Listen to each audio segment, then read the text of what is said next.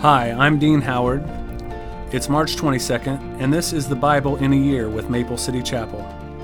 The readings for today are Numbers 33, 40 through 56, Numbers 34, Numbers 35, Luke 5, 12 through 28, Psalms 65, 1 through 13, and Proverbs 11, 23. Numbers 33, 40 through 56. At that time, the Canaanite king of Arad, who lived in the Negev, in the land of Canaan, heard that the people of Israel were approaching his land. Meanwhile, the Israelites left Mount Hor and camped at Zalmonah. Then they left Zalmonah and camped at Punon. They left Punon and camped at Oboth. They left Oboth and camped at Iye Abarim on the border of Moab. They left Iye Abarim and camped at Dibon Gad. They left Dibon Gad and camped at Almon Diblathaim. They left Almon Diblathaim and camped in the mountains east of the river, near Mount Nebo. They left the mountains east of the river and camped on the plains of Moab, beside the Jordan River, across from Jericho.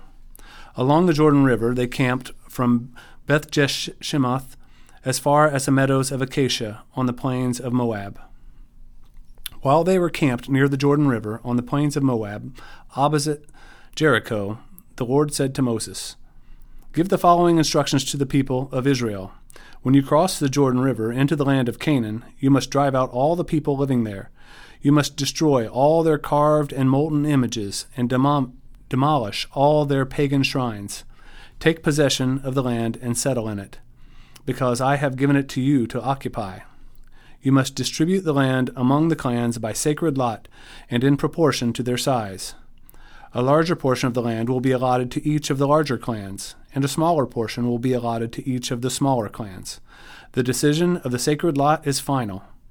In this way, the portions of the land will be divided among your ancestral tribes. But if you fail to drive out the people who live in the land, those who remain will be like splinters in your eyes and thorns in your sides. They will harass you in the land where you live, and I will do to you what I had planned to do to them. Numbers 34. Then the Lord said to Moses, Give these instructions to the Israelites. When you come into the land of Canaan, which I am giving you as your special possession, these will be the boundaries. The southern portion of your country will extend from the wilderness of Zin along the edge of Edom. The southern boundary will begin on the east at the Dead Sea. It will then run south past Scorpion Pass in the direction of Zin. Its southernmost point will be Kadesh Barnea, from which it will go to Hazar Addar and on to Azmon. From Azmon, the bound- boundary will turn toward the Brook of Egypt and end at the Mediterranean Sea. Your western boundary will be the coastline of the Mediterranean Sea. Your northern boundary will begin at the Mediterranean Sea and run east to Mount Hor, then to Lebo Hamath, and on through Zedad and Ziphron, to Hazar Enan. This will be your northern boundary.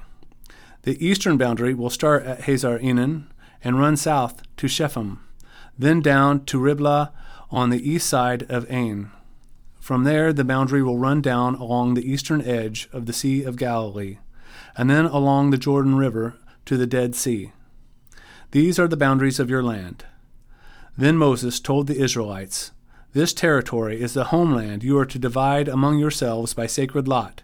The Lord has commanded that the land be divided among the nine and a half remaining tribes. The families of the tribes of Reuben, Gad, and half the tribe of Manasseh have already received their grants of land, on the east side of the Jordan River, across from Jericho, toward the sunrise.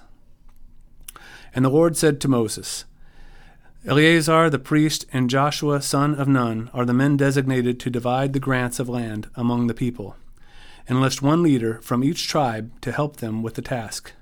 These are the tribes and the names of the leaders Judah, Caleb son of Jephunneh, Simeon, Shemuel son of Ammihud, Benjamin, Elidad son of Kislon, Dan, Bukki son of Jogli, Manasseh, son of Joseph, Hanniel, son of Ephod, Ephraim, son of Joseph, Kemuel, son of Shiphtan, Zebulun, Elizaphan, son of Parnach; Issachar, Paltiel, son of Azzan, Asher, Ehud, son of Shelomi, Naphtali, Pedahel, son of Ammihud. These are the men the Lord has appointed to divide the grants of land in Canaan among the Israelites. Numbers 35.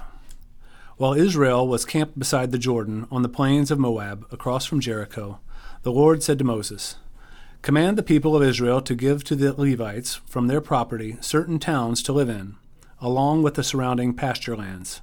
These towns will be for the Levites to live in, and the surrounding land will provide pasture for their cattle, flocks, and other livestock. The pasture land assigned to the Levites around these towns will extend 1,500 feet from the town walls in every direction. Measure off 3,000 feet outside the town walls in every direction east, south, west, north, with the town at the center. This area will serve as the larger pasture land for the towns. Six of the towns you give the Levites will be cities of refuge, where a person who has accidentally killed someone can flee for safety. In addition, give them 42 other towns. In all, 48 towns with the surrounding pasture land will be given to the Levites. These towns will come from the property of the people of Israel. The larger tribes will give more towns to the Levites, while the smaller tribes will give fewer. Each tribe will give property in proportion to the size of its land. The Lord said to Moses, Give the following instructions to the people of Israel. When you cross the Jordan into the land of Canaan, designate cities of refuge to which people can flee if they have killed someone accidentally. These cities will be places of protection from a dead person's relatives who want to avenge the death. The slayer must not be put to death before being tried by the community. Designate six cities of refuge for yourselves three on the east side of the Jordan River, and three on the west, in the land of Canaan. These cities are for the protection of Israelites, foreigners living among you, and traveling merchants. Anyone who accidentally kills someone may flee there for safety. But if someone strikes and kills another person with a piece of iron, it is murder, and the murderer must be executed. Or if someone with a stone in his hand strikes and kills another person, it is murder, and the murderer must be put to death. Or if someone strikes and kills another person with a wooden object, it is murder, and the murderer must be put to death. The victim's nearest relative is responsible for putting the murderer to death. When they meet, the avenger must put the murderer to death. So if someone hates another person and waits in ambush, then pushes him or throws something at him and he dies, it is murder. Or if someone hates another person and hits him with a fist and he dies, it is murder. In such cases, the avenger must put the murderer to death when they meet.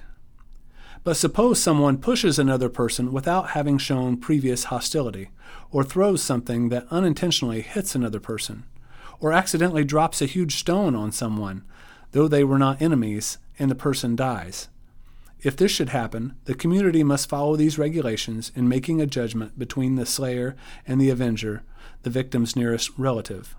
The community must protect the slayer from the avenger and must escort the slayer back to live in the city of refuge to which he fled. There he must remain until the death of the high priest, who was anointed with the sacred oil. But if the Slayer ever leaves the limits of the city of refuge, and the Avenger finds him outside the city and kills him, it will not be considered murder. The Slayer should have stayed inside the city of refuge until the death of the high priest. But after the death of the high priest, the Slayer may return to his own property. These are legal requirements for you to observe from generation to generation, wherever you may live. All murderers must be put to death, but only if evidence is presented by more than one witness. No one may be put to death on the testimony of only one witness. Also, you must never accept a ransom payment for the life of someone judged guilty of murder and subject to execution. Murderers must always be put to death.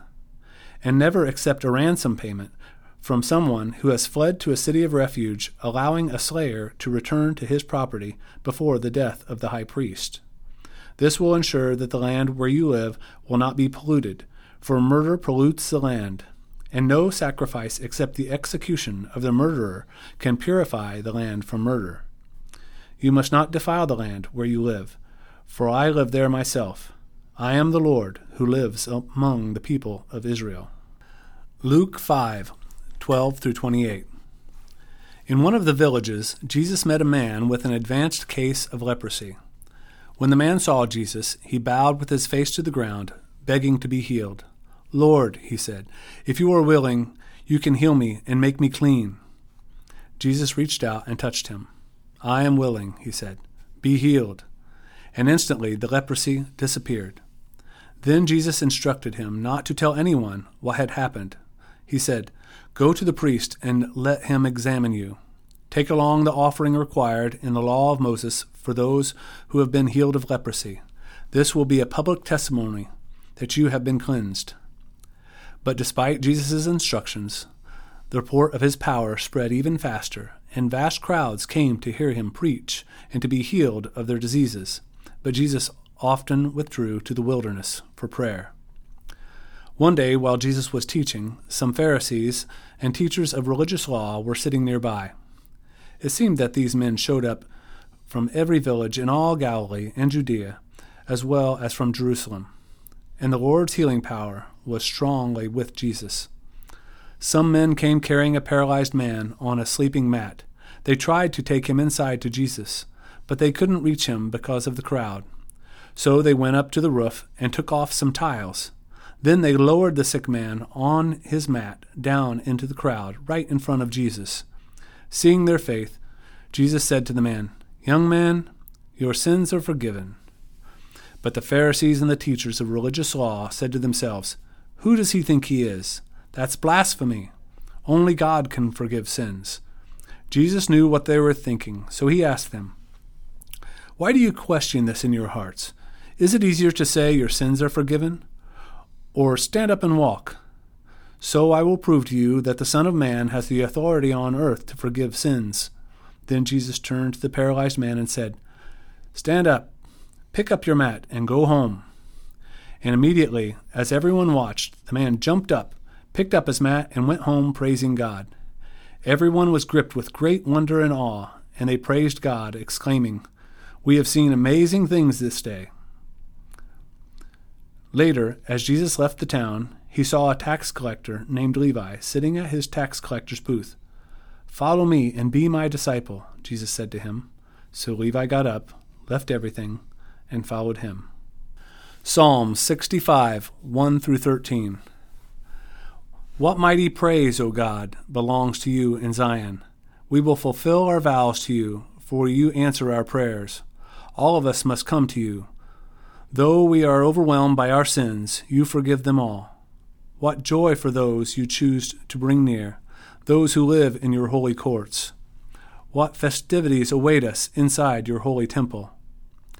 You faithfully answer our prayers with awesome deeds, O God our Savior. You are the hope of everyone on earth, even those who sail on distant seas. You formed the mountains by your power and armed yourself with mighty strength. You quieted the raging oceans with their pounding waves, and silenced the shouting of the nations. Those who live at the ends of the earth stand in awe of your wonders. From where the sun rises to where it sets, you inspire shouts of joy. You take care of the earth and water it, making it rich and fertile. The river of God has plenty of water. It provides a bountiful harvest of grain, for you have ordered it so. You drench the plowed ground with rain, melting the clods and leveling the ridges. You soften the earth with showers and bless its abundant crops. You crown the year with a bountiful harvest. Even the hard pathways overflow with abundance. The grasslands of the wilderness become a lush pasture, and the hillsides blossom with joy. The meadows are clothed with flocks of sheep, and the valleys are carpeted with grain. They all shout and sing for joy. Proverbs 11:23 The godly can look forward to a reward while the wicked can expect only judgment.